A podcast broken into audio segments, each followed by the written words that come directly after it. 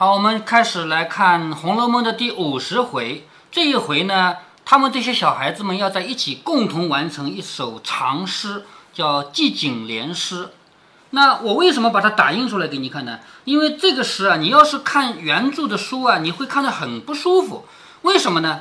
因为这个诗每两句两句是对仗的，对不对啊？但是在《红楼梦》的这个原著里，你看呢比较难。你为什么呢？你看啊，这两句是对仗的，这两句是对仗的，这两句对仗，这一句和这句，这句和这句，明白吗？它并不是一个人说的两句对仗，每一个人开口说了两句以后，你看，比如说我举一个例子啊，是这里香菱，香菱说的第一句话是对前面李纨留下的这一句后面一句话的，然后香菱说了。第二句话是留给后面这个探春对的，明白了吧？每一个人说的两句里面，前一句跟前面那个人对，后面一句留给后面一个人对。所以你要是照着这个原著读呢，读不出感觉来，读不出诗的感觉来。特别是看电视连续剧，知道吧？看电视连续剧，我就看着觉得有点难，有点不舒服。每一个人说的两句毫无关系，一点不对仗，原因就在这儿。所以我把它打印出来，打印成一行一行的，每一行的两句都是对仗的两句，同时用括号挂起来人的名字。你比如说举个例子啊，王熙凤只说一句话，李纨说了这一句，同时说了这一句，后面没有加括号，他还是李纨说的。不是王熙啊，李纨到底是谁开头？王熙凤开的头啊。到底怎么说李纨？呃，一开始李纨说让他开头，后来是王熙凤啊，我们还没读到那一段。然后呢，然后香菱接了李纨的一句话以后，他说的下一句话是留给别人去接的，然后探春接。好，大体上明白了以后，我们就可以来继续来读下去了啊。话说薛宝钗说，到底还是分个次序好，就是你不是说随便写吗？不行，还是分个顺序好，是不是？说的便令人抓阄，就是。我们抓抓到谁第一个就谁第一个，好吧？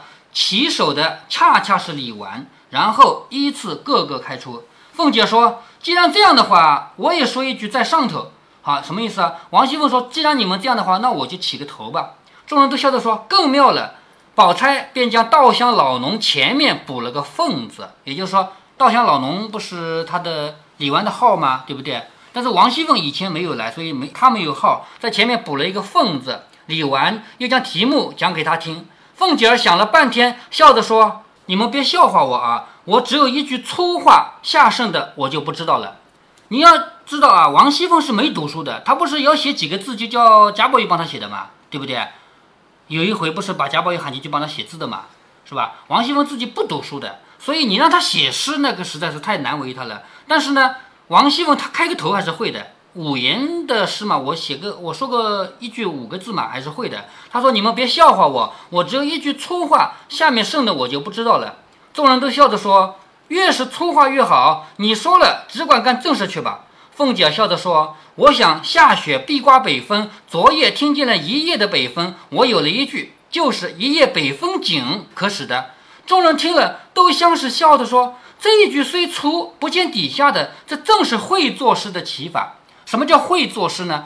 你写了一句以后，让别人可以放开的写所有的，那就是好。如果你一句话一写，下面谁都接不上了，那就是不好的，对不对啊？所以这一句话虽然粗，但是呢，它是放开的、开放性的，所有人都可以往下接，所以这是好的起法。不但好，而且留了多少地步与后人，就是这句为首，稻香老农快写上去续下去。凤姐儿和李婶儿、平儿。又吃了两杯酒，自去了。好，王熙凤还有李纨的婶婶，还有平儿喝了两杯酒就走了。这里李纨就写下来“一夜北风紧”。好，李纨写字其实是王熙凤起的头，然后自己连说“开门雪上飘”。你看啊，这两句“一夜北风紧，开门雪上飘”，记住这个诗的韵啊，是二消韵凹，知道吗？所以这开头开的不错吧？一夜北风紧，紧了以后怎么样？北风吹过来怎么样？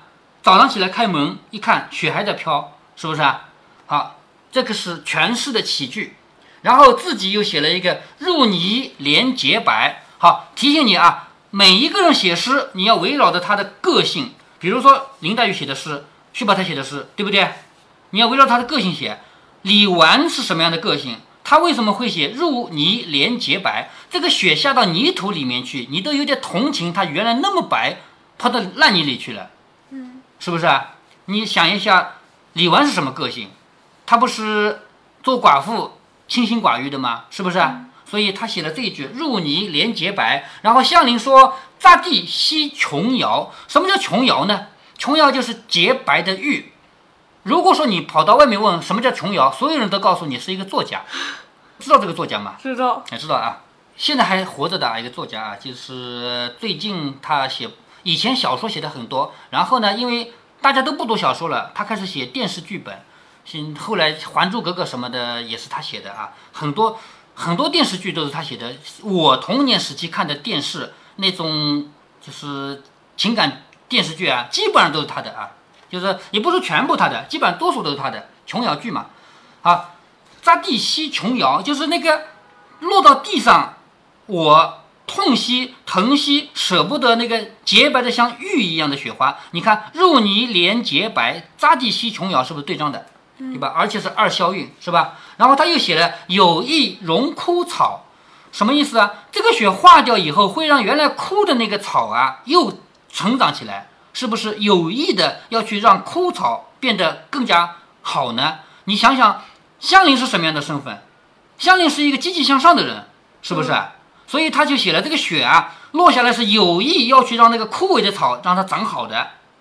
你联系每个人的自己的这个身份、自己的性格啊，对不对啊？有意荣枯草，然后探春说无心是伪苗，这里是伪，不是伪苗啊，伪条。为什么我说伪苗和伪条呢？因为你去买不同的《红楼梦》，这里是不一样的。伪条是指芦苇的花，伪苗是指什么？地里的那个小苗苗。据别人考证下来，认为最符合曹雪芹的应该是伪条，而不是伪苗。所以我们这里说的说的是伪苗啊啊伪条啊。所以探春说，他不是有意的要去把那个草给抚养好的，他是无心的，没有什么目的的，正好落到了那个芦苇花上面。芦苇花不是白色的吗？你见过的吧？嗯，我拿给你玩过的，是不是？芦苇花。好，本来芦苇花就是白的，它落到了芦苇花上面，继续装饰这个芦苇花，它不是有意的，它是无心的。好，你看看探春的观点，探春认为这个东西不是天地间有意要去做什么的，它跟香菱的观点是反的吧？是不是？好，下面探春说价高春酿熟，什么叫价高春酿熟呢？春酿就是自己家做的酒，因为做酒都是秋天做。秋天是粮食收获的年份嘛，对不对？粮食收获来了以后，用粮食做酒，秋天开始做酒，然后经过一段时期的发酵，到冬天新的酒就可以喝了，叫价高春酿熟。价高的意思就是可以卖了，卖的价格比较贵了。价高春酿熟。然后李琦说，李琦是李纨的一个妹妹啊，她说年忍抚粮扰是吧？这个不容易懂啊，年和忍什么意思呢？年这个字，我们现在的意思是什么？一年、两年、三年，是不是？但是古代不是的啊，古代时间概念叫岁，一岁、两岁、三岁，这个叫时间概念。年指的是什么？年指的是收获，知道吗？为什么我们现在年变成了时间概念啊？一年三百六十五天，为什么？为什么？因为植物的收获正好一年一次嘛，用多了就会这么用起来了嘛，是不是啊？所以在古汉语里面，时间概念里的一次春夏秋冬叫做一岁，不叫一年。记住啊，一年指的是一次收获。这个年忍呢是指什么呢？丰收了，年是收获，忍是丰收。年忍府粮扰，什么府粮扰呢？就是官府的粮仓里面堆满了粮食。这就是李琦的对一句啊，说价高春酿熟，年人府粮扰，是不是？然后他出的一句叫夹动灰飞管。什么叫夹动飞灰飞管呢？这个不好理解啊。夹是指什么？夹指的是那个芦苇管子。芦苇你见多了是不是？芦苇不是像竹子一样一节一节的空心管子吗？对不对？那你要是把芦苇给掰下来看看呢？它的空心管子里面还有一层薄膜。你还记得在桂林有一次吃的那个竹筒饭，剥开来那个饭还包在薄膜里面吗？嗯，还记得吗？竹子也有薄膜，芦苇也有薄膜，知道吧？那夹洞就是指的这个芦苇管，芦苇管里面的这个这个薄膜啊，把它烧成灰，烧成灰干嘛用呢？古代人用这个来测节气的，说到了特定的节气，这个灰会飞出来，这个有没有道理？我不懂啊。这个古代的天文学的东西，我们就不不管它了。说夹洞灰飞管这五个字指的是什么？指的是到了特定的节气了，那个管子里的灰要飞出来。那么现在不是下雪，冬天到了吗？指的是什么？指的是时间在转，是吧？夹洞灰飞管，然后李文啊，李文李其实姐妹两个啊。李文说阳回斗转勺，阳回是什么呢？现在不是冬天很冷的天吗？对不对？马上不是要春天要来了吗？阳气要足了吗？所以阳回那个斗北斗星不是在一直在转动的吗？是不是？所以它那个勺会转过来，指的也是时间在变。所以李文、李琦这两个人对的这个句子，夹洞灰飞管，阳回斗转勺，指的是时间在走，明白吗？李文说，寒山已失翠，这个很好理解啊。那个下过雪以后，所有的山都变成白色的了，原来山不是绿色的吗？上面长满了树，对不对？好，现在所有山都变成白色的了，叫寒山已失翠。邢岫烟说：“洞府不闻潮。”洞府是什么呢？浦是指水的岸边，就水的边，水的岸边，知道吗？洞浦就是很冷的那个水的岸边，已经听不到潮水声音了。为什么听不到？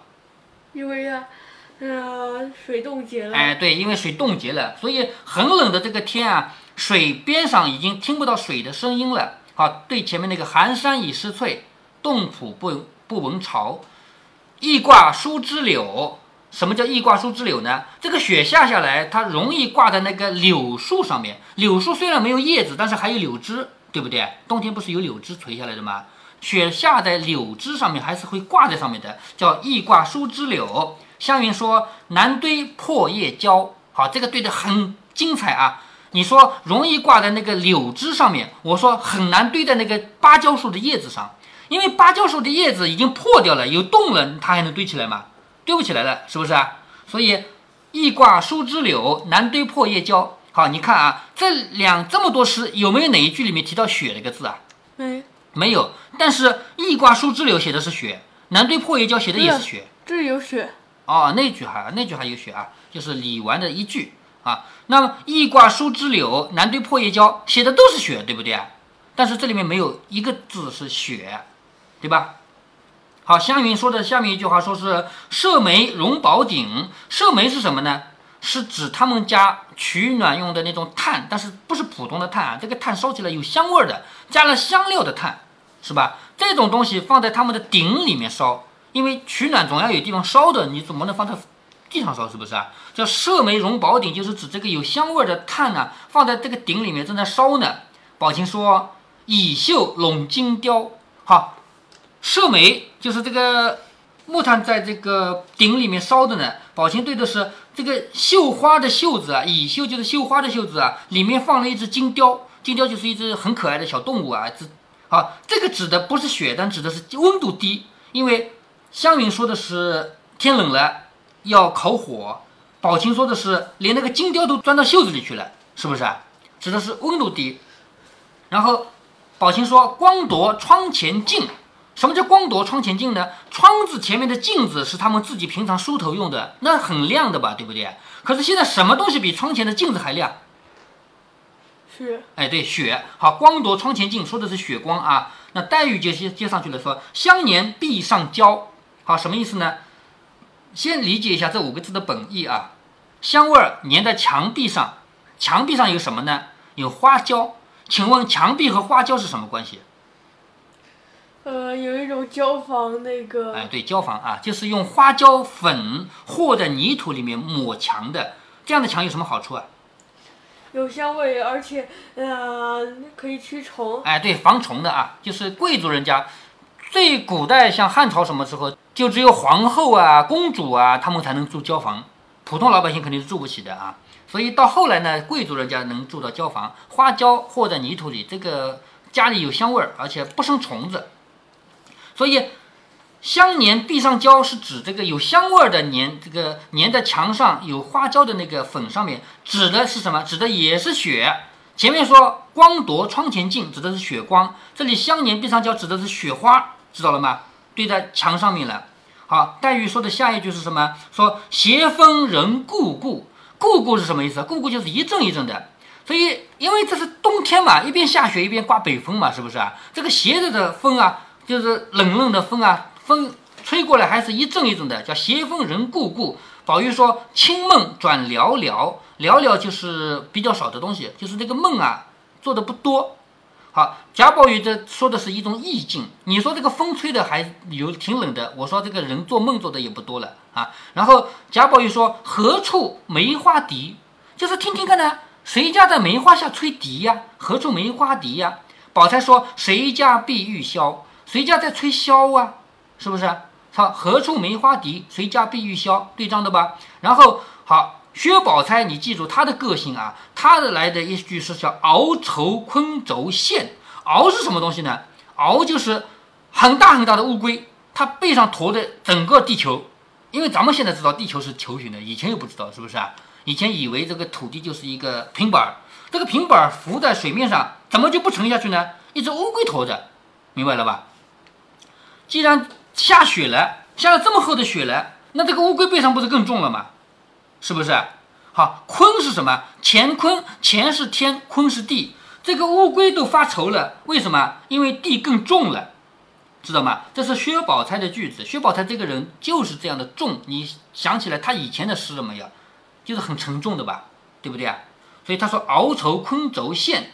好，李纨笑着说：“我替你们热酒去吧。”李纨的意思就是我不写诗了。因为在这么这么多人里面，李纨读书读的也是比较少的，虽然能写写，但写的不怎么太多啊，所以他就不写诗了。我替你们热酒去吧。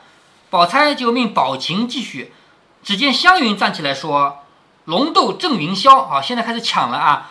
李纨不写诗了，宝钗就让宝琴续。结果宝琴还没来得及续，湘云站起来抢了一句，说：“龙斗正云霄，就是龙在天上打架，打的云啊都消失掉了。”好，跟前面这个鳌愁昆轴线对起来了，是吧？然后他说野岸回孤沼，沼就是船只，所以这个水的岸边啊，有一只孤单的船只回来了，回到岸边来了。野岸回孤沼，宝琴说迎边指灞桥。好，迎宾指灞桥是什么意思呢？灞桥是一个典故，是指什么？有人说我要送客，我在雪里面送朋友，送到一座桥，在那儿分手的那座桥叫灞桥，所以后人指的灞桥指的是什么？雪地里送客的地方。所以他这个地方说迎边，就是我拿的这个马鞭，指的前面的灞桥，意思就是我们写诗，我们是好朋友，明白吧？然后宝琴的下一句说赐球连府树，好赐就是赠送。我赠送什么呢？求就是衣服，我把衣服赠送出去，赠送给谁呢？是镇守边疆的军人，叫戍，不是有一个词语叫戍边嘛，对不对？在边疆那边守关的军人叫戍。好，我送衣服给谁啊？给那个边疆的军人，叫刺球连府戍。好，湘云哪里肯让人？于是别人本来也不如他敏捷，看他扬眉挺身。就起来说了，好，你别忘了，湘云前面刚刚说过，现在又说了，抢了吧，是不是？开始抢起来了。是湘云说：“家絮念真谣。”什么叫家絮念真谣呢？絮就是棉絮，棉衣里面再加点棉絮，叫家絮，知道吗？好，真谣是什么？真就是从民间把人派出来，叫真谣呢，就是干苦力的那个劳动的人。征徭就是从老百姓那里抽调人出来干活，比如说秦始皇要修长城，他自己修吗？不是。秦始皇要修长城，从民间征用了几十万个人来帮他修长城。秦始皇修自己的坟墓也征用了几十万个人，都是老百姓来帮他，这个叫征徭，知道吗？征是动词啊，把那些人派出来叫征，徭就是徭役，就是干活的人。所以家训念征徭是指把这个。棉被里、棉衣里面加点絮，加点棉絮，让这些干苦力的人能够温暖一点。然后他说了一个“傲蝶省宜险”，什么叫“傲”和“蝶”呢？“傲”是低洼的地，“蝶”呢是凸起来的地。“傲”和“蝶”连在一起，指的是不平整的地，是不是啊？“遗”呢是平安，“险”是危险。平安和危险。什么意思呢？就是前面的路啊，有可能凸起来，有可能凹下去。可是下过雪以后变成平的了，这个你能想通的吧？是不是啊？啊，有凹地有凸地，下过雪以后变成了平地，你走路怎么办？你就要小心翼翼的走了，是不是啊？这叫奥迭省疑险。然后宝钗说好，这个句子好，然后他就连说枝柯怕动摇，枝柯就是树枝，树枝上不是下完了雪吗？一摇就全部掉下来了嘛，是不是啊？所以枝柯它被雪压着，它就不想动，叫枝柯怕动摇。好，我们这个寂静莲是比较长啊，我们这一段就先分析到这里。